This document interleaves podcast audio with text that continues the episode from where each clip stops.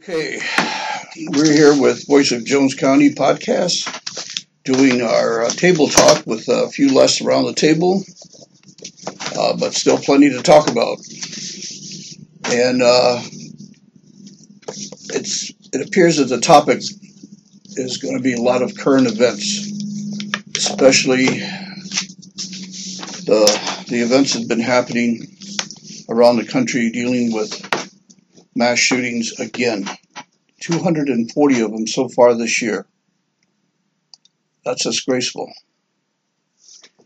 In a so called developed country, first world country, that we've allowed ourselves to sink and allow institutions outside of the government to control our agendas. And uh, people that have bought into the, that narrative. And so, what do you guys think? What what? Just throw your opinions in there. Where are we going? What should we be doing? Why is this happening? All that thrown into one bucket here and see what we come up with. Well, today is Thursday, August 8th, 2019. And uh, if you read the headlines uh, a couple of days ago, you would think you were back in the late 1800s. I mean, we haven't seemed to, we've kind of, as far as lawlessness, lawlessness goes, we've, I think we've taken a giant step backwards in our country because of the um, availability of guns that are not hunting guns. I am all for the Second Amendment. I think we all, you know, if you want to have a gun, I think you, sh- you should be allowed to have one. But there's absolutely no reason on earth why someone living uh, in America needs to have an assault rifle. Rifle. Uh, if you're going to shoot a deer, and you're going to use an assault rifle, by the time you get done pulling the trigger, there probably isn't a whole lot left of the deer. So I don't think that's the reason why they're using them. There's only one real reason why assault rifles are even made or why they're used, and that is to kill uh, um, other people. Now, the first thing they say is they're, they're there to defend themselves, and um, and that we all have that right as well to defend ourselves. But um, in what it, I, I've forgotten what the time frame was, but in something like 30 seconds, they killed I don't know how many people. And, you know, there's no reason for that type of weapon in uh, for us. You know, I, I don't know. I, I I'm not really a big gun person. I like to target shoot. I could never probably kill anything, although I've shot at critters. I'm not sure I ever hit anything, but I I just feel that there's there's a place for assault rifles, and that is defending our nation. And I, I, frankly, I'm sorry, but I don't feel that we're being invaded from the south or the north or any other country. I, um, these people are coming to this country because of the freedoms that we have, and they lack in those countries. They're fearing for their lives. And now here we are um, in America, and we're beginning to fear for our lives we can't go shopping. We can't even go to church anymore without wondering, you know, is there somebody going to come in and shoot? Um, I don't know. I, I think we've gone down a bad bad slope. Yet um, there is really strong uh, support for the idea that people should be able to have whatever weapon they want. It seems. Mm-hmm. I mean, um, enough support that um, politicians can't no, they say even they raise that issue. Yeah, it seems, yeah. uh, without risking uh, being marked as someone who opposes the Second Amendment. Now, I've heard, I guess there are some reports that the NRA is in internal disarray for some reason having to do with, I don't know, personalities or, or what it is actually corruption. But um, they're still they're still there, mm-hmm. and certainly um, able to articulate the same positions that they have, which is that um, there shouldn't be a limitation on the kind of weapon you have. This Second Amendment doesn't say anything about that. That's true. But the the fact is, I mean, the most recent, I, I think the most recent Supreme Court case um, dealing with the Second Amendment was the Heller case in Washington D.C. Washington said you can't have a firearm in Washington D.C. a personal firearm, and the case went to the Supreme Court, and I believe Justice Scalia, who wrote the majority opinion, which said. Um, which upheld the personal right to have a firearm. The question in the case was was the Second Amendment uh, giving a personal right, or was it the right, a right connected to militias and uh, having to do with that? And in Heller, the court found that it, that there was a personal right to have a weapon.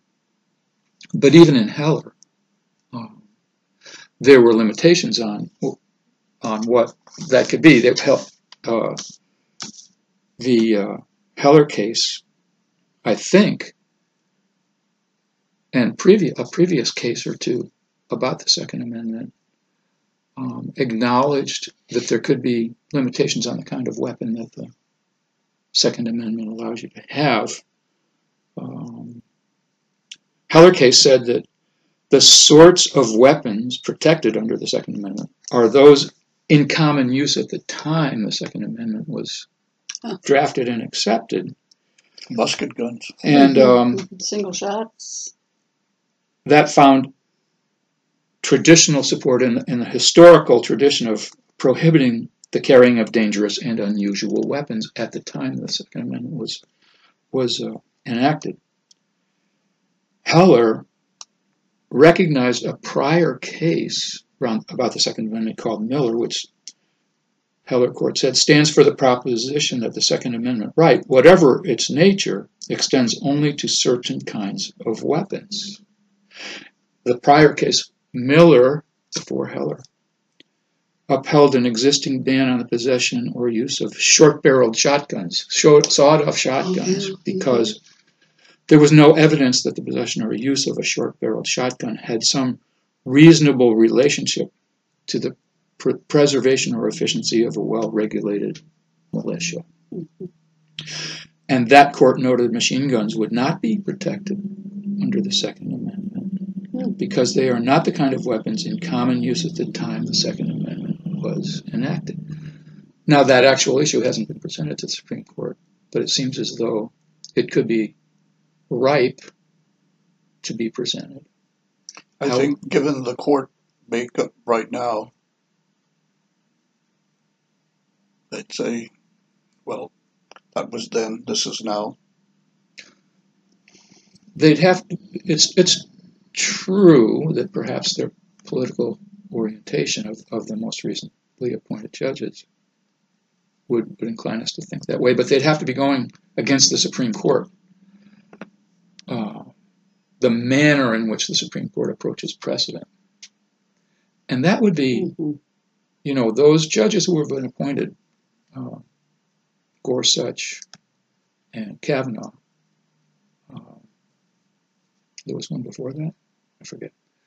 Anyway, they've grown up in the Supreme in, in the federal court system, and for them to take that step would be talking about changing judicial behavior, which a Supreme Court judge justice would have a lot of problems doing typically. Mhm.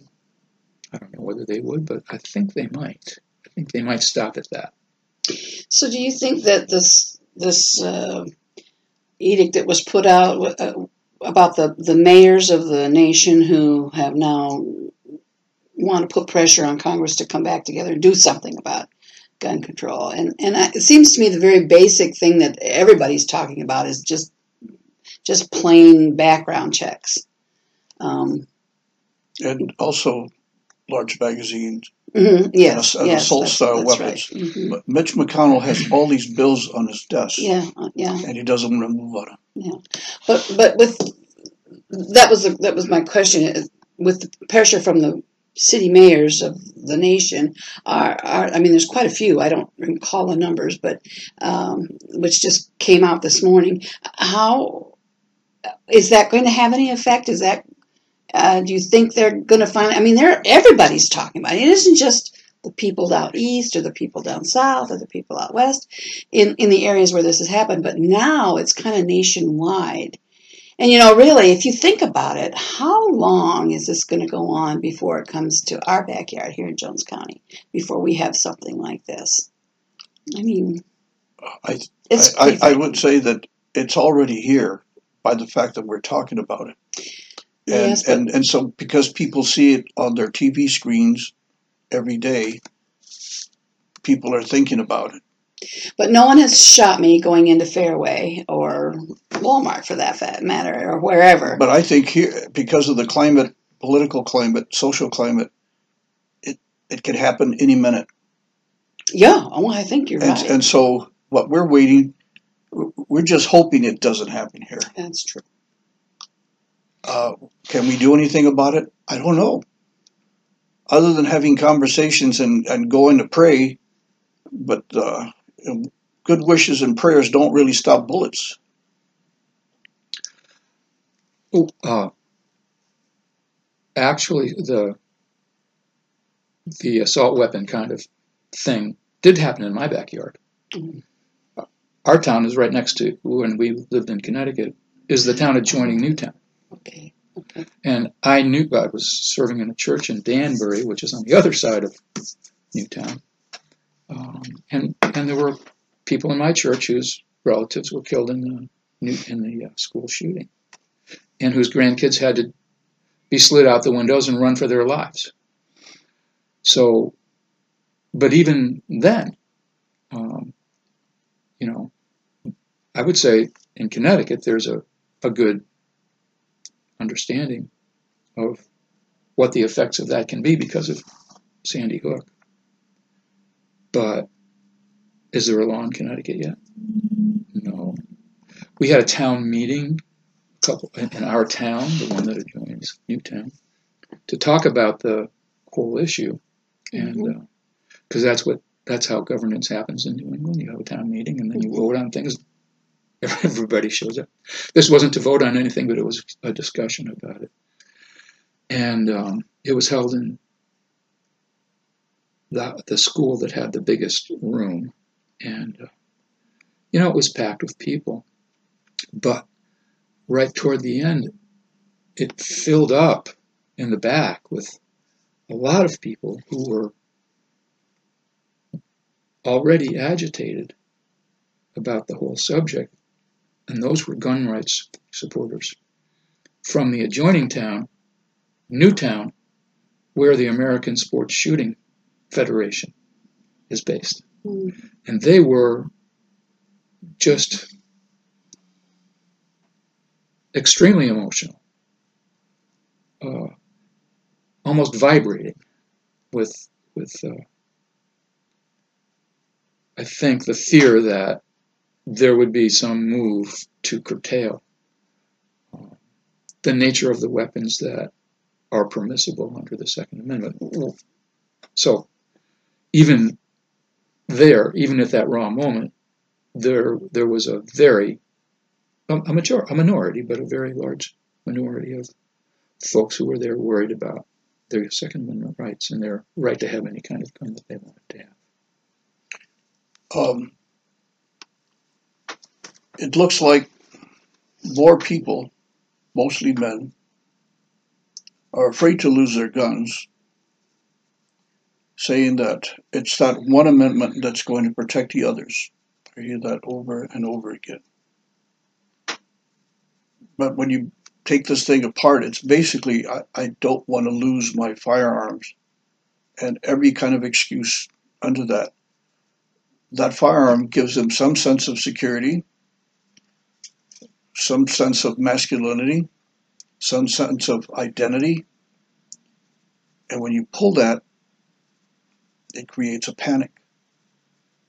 The other part is what will we do to protect communities, protect families, protect children,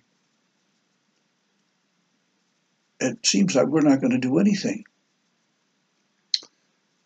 Um, well, yeah. I, I think I would disagree with that a little bit. I mean, what happens is the it's like in a in a lawsuit. When you have a lawsuit, there's a thing called the burden of proof, right? Mhm. Um, if if I bring a lawsuit, Mhm. the defendant doesn't have the burden of proof of proving that the defendant didn't do that bad thing to me or commit that crime. The person bringing the action has the burden of doing that, and if they don't sustain the burden, the other person doesn't have to have to say anything because the burden wasn't sustained. So if you think about that, um, I think that uh, right now the issue is a burden of proof. People who are wanting to con- curtail the scope of available weapons that are available, you know, available to people in a non-combat situation. The burden seems to be on them, and if the burden's on them, it's very hard to proceed because you can say all these things, but the law pr- protects them now. Mhm. Um, whereas if the burden of proof were on the other side, then you'd need to justify why it is under this under the Second Amendment that you need the right to have that kind of weapon. Mhm. Mhm. Why is that? And that's a it's it's a I think that question would come forward if a locality, say, or a state banned um, combat weapons and there, uh, the availability of combat we- weapons for civilians in that state, banned uh, kind of weapons that had been used in the mass shootings. Then a case would have probably be a challenge to that would probably be mounted, and um, if the law were there, established, then I think the people who, who would be arguing in favor of overturning the law would have the burden of establishing why it is that they have a right to those weapons that supersedes this state law. It, that, that could only be a superseding law or a constitutional right under the United States Constitution, which a state can't infringe, cannot infringe. Right. So if a case like Wouldn't that they were- just cite the Second Amendment as their? I mean, wouldn't they just simply say it's my right? Well, you'd have As to a- actually establish that. As I was indicating a little conversation earlier about um, what these Second Amendment cases available to us suggest, there are limits that can be established for uh, unusual or dangerous weapons, and uh, ones that were not available at the time that the framers framed the Second Amendment. So it was upheld not to be have a, sh- a shot-off shotgun. Mhm. Um, Heller upheld the right for a person to have a handgun, a, you know, a personal handgun, which is not was not a uh, assault weapon. I think that's probably the most likely way the issue would be brought up, and the most likely way there might be a limit imposed, or a limit on a battlefield weapon that It- might be sustained. It it also, to me, feels a lot like the uh, healthcare system availability. Who gets to have it? Who doesn't? Who gets to live? Who doesn't? Especially given the social, political implications of having weapons, access to those kinds of weapons, and the ideology that drives people to want to use them. Just like what happened in El Paso. He had access to weapons in one of the states that has the laxest laws on availability of weapons. Now it's even more lax after the shooting. Or you can carry them in churches, into schools, into stores. And I don't know if you can carry combat weapons into stores and churches. In Texas, yeah. You can. Really, they, they can just walk down the street with one. Is that Yep, right? yep. Well, then what's the difference between that and a dictatorship with a junta that There is none. But you throw in the fear factor that you need to protect yourself, and then given the political climate of you're being invaded, anyone who's just a little bit unstable is going to pull a trigger. And uh, so that I mean, it, it gets into a different kind of conversation, but it's it's a part of it. And uh, who who gets access to these weapons? It's a political question. It's a political question. The question would have, you wouldn't be able to pass a law that law that, for example, that I was just just just talking Mhm. about without having a political conversation and a political decision of yes, we approve that, the people approve that, or yes, we legislature we legislators approve that because our people want it, and that's where that would be fought out. See, here's an issue that I have with, with this whole thing. Um, why don't we have a national referendum and see where people really stand, where the country, where the people of the nation really stand? I mean, um, these folks say, "Oh, my people want this," and oh, these folks say, "My people want this," but it's the vocal people, the people who actually will call their congressman and tell them. Those are the ones who are getting, are, are being able to be spoken to if we had a national uh, referendum that was a secret ballot where we could actually vote, I wonder what the majority of the people of the nation really think. well, I, I'd like to see that starting at the state level, Sure, sure, there's no reason not to. and we have access to a couple of politicians. Uh, it doesn't have to be a public discussion on it. Just why don't we have a referendum? It could be, like you said, secret ballot. Um, I would just be curious to see That what the majority. th- they've done polls, and the majority of people want stricter laws, background checks, hmm and uh, other common sense laws. Republicans ignore them. hmm So a lot of it has to Well. I don't with- think it's just Republicans. I think politicians. I, I would say politicians ignore what Sure, they're a Democrat uh, politicians who also Yes, absolutely. I don't think it's just the republicans I think it, it's it, it, it's all of them. If you get a lobby that scratches their back, that's that's what speaks. That money, that those lobbyists but the person who has control over the vote, hmm those bills are on his on his desk, Well, right now, that's true. Yeah. and so and it's the Republicans that are holding it back. They're the ones who point, that getting the large amount of money from the NRA. And, you know, whoever gets to see this thing, I am not against the Second Amendment. I do believe that people have a right to protect themselves. But this is out of control. Very much so. This is like I had a small infection. I didn't take care of it. I have gangrene now. Do I let the flies eat the stuff? Mm. Do I let myself die slowly? That's where we're at. hmm hmm It's pretty obvious that the gentleman that did all the shooting in El Paso was um, um, bigoted toward um, the Mexicans and so on, and and uh, and our president keeps telling us that El Paso was one of the most unsafe cities, and yet evidently the the records that are kept say that it's not. It's one of the safest cities Yeah, in the they, the country. people have worked hard to make it safe. know.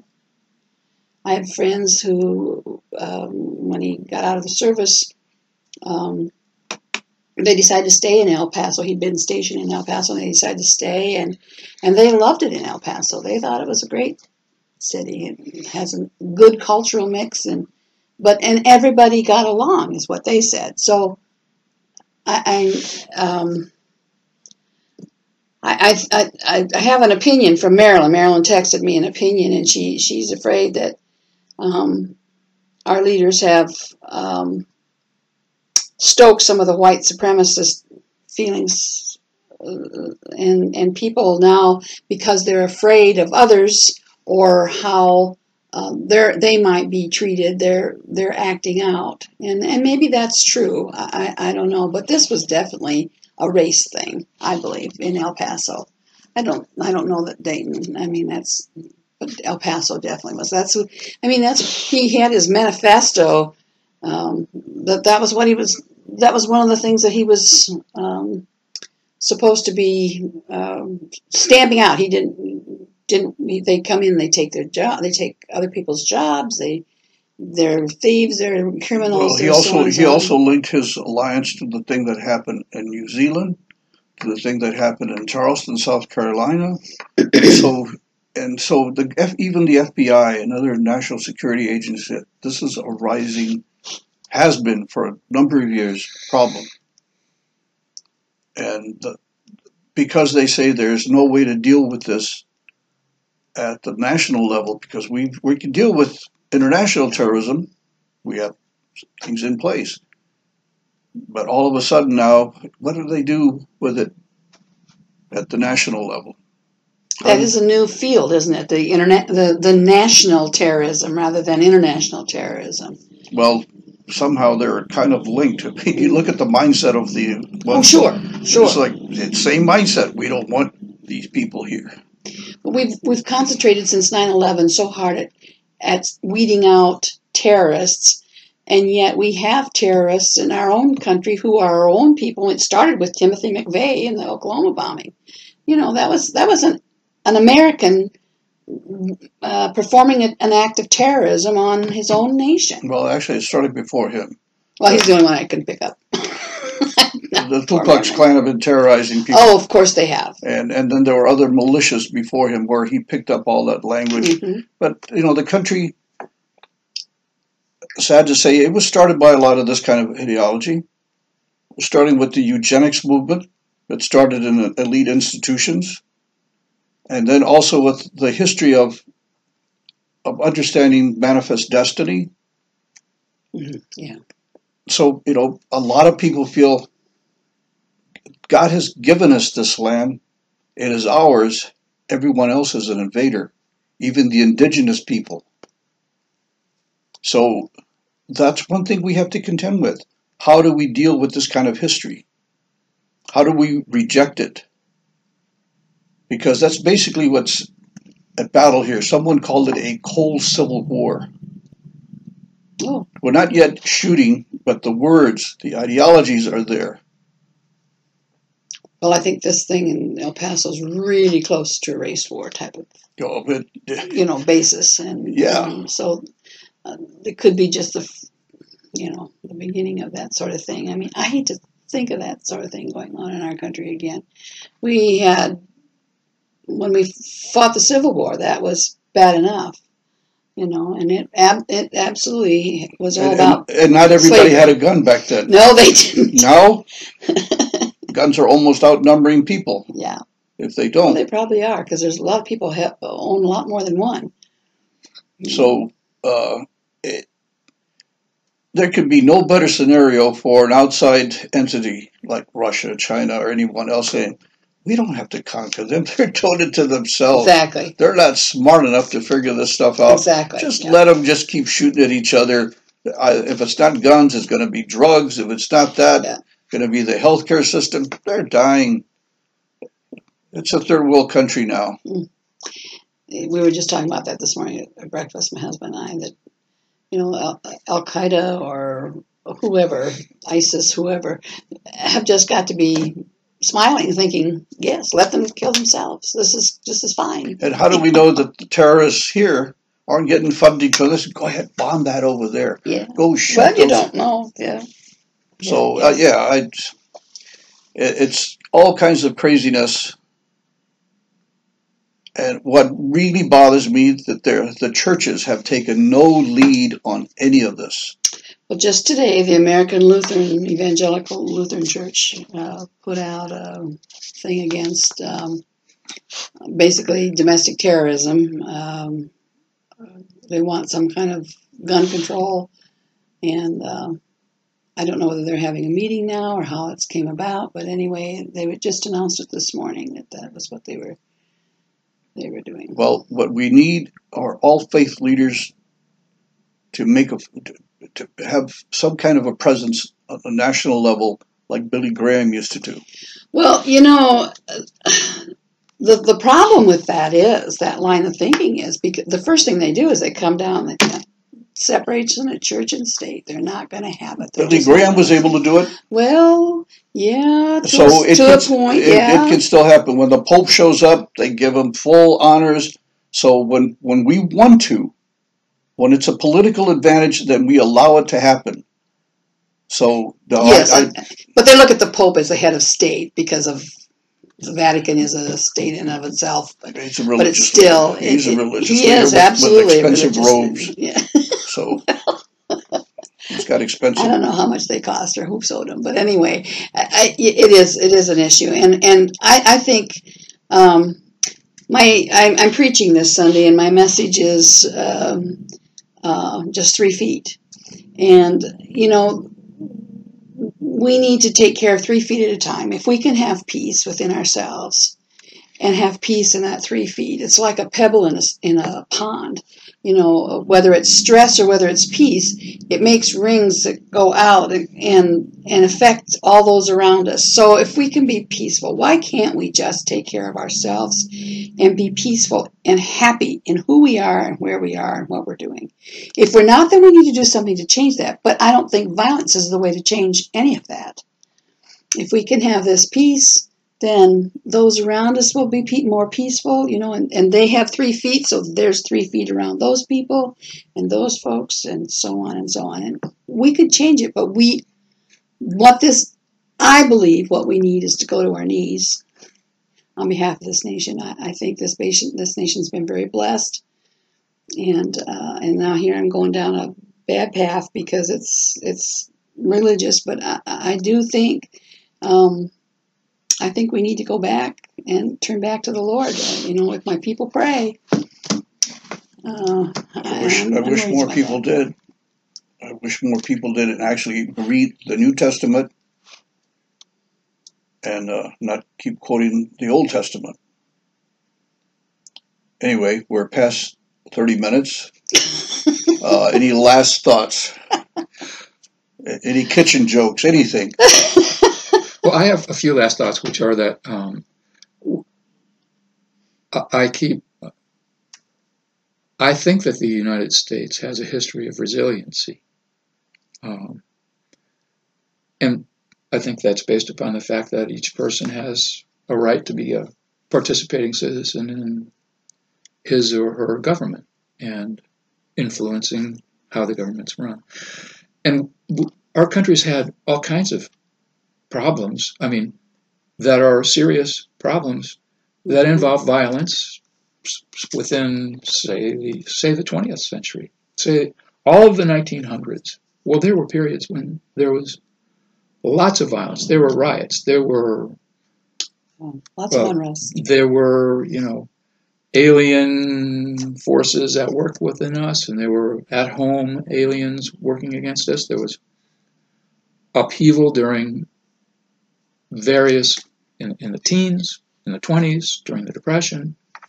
After World War II, that sort of laid back, but then, even so, there 60s, was 70s, civil 80s, rights, yeah. all of that and some of that got really violent. So we have a history of violence, and I, I feel as though there's a resilience that that we have as a heritage that will get us through that this. But we need to be speaking up, saying what we stand for and why, saying what we believe the country was formed for and why, and quoting the founding fathers and what they said in the Constitution and the, and the amendments to the Constitution that came after that. I think we can get through this. It's just not going to be fun, and um, unfortunately, there's a lot of individual firepower that uh, individual people have to go after those that they don't agree with. But that's just part of the risk of having of being in charge of your own country and not having it dictated to you. Mhm. I, I think that uh, for a long time we took our democracy for granted.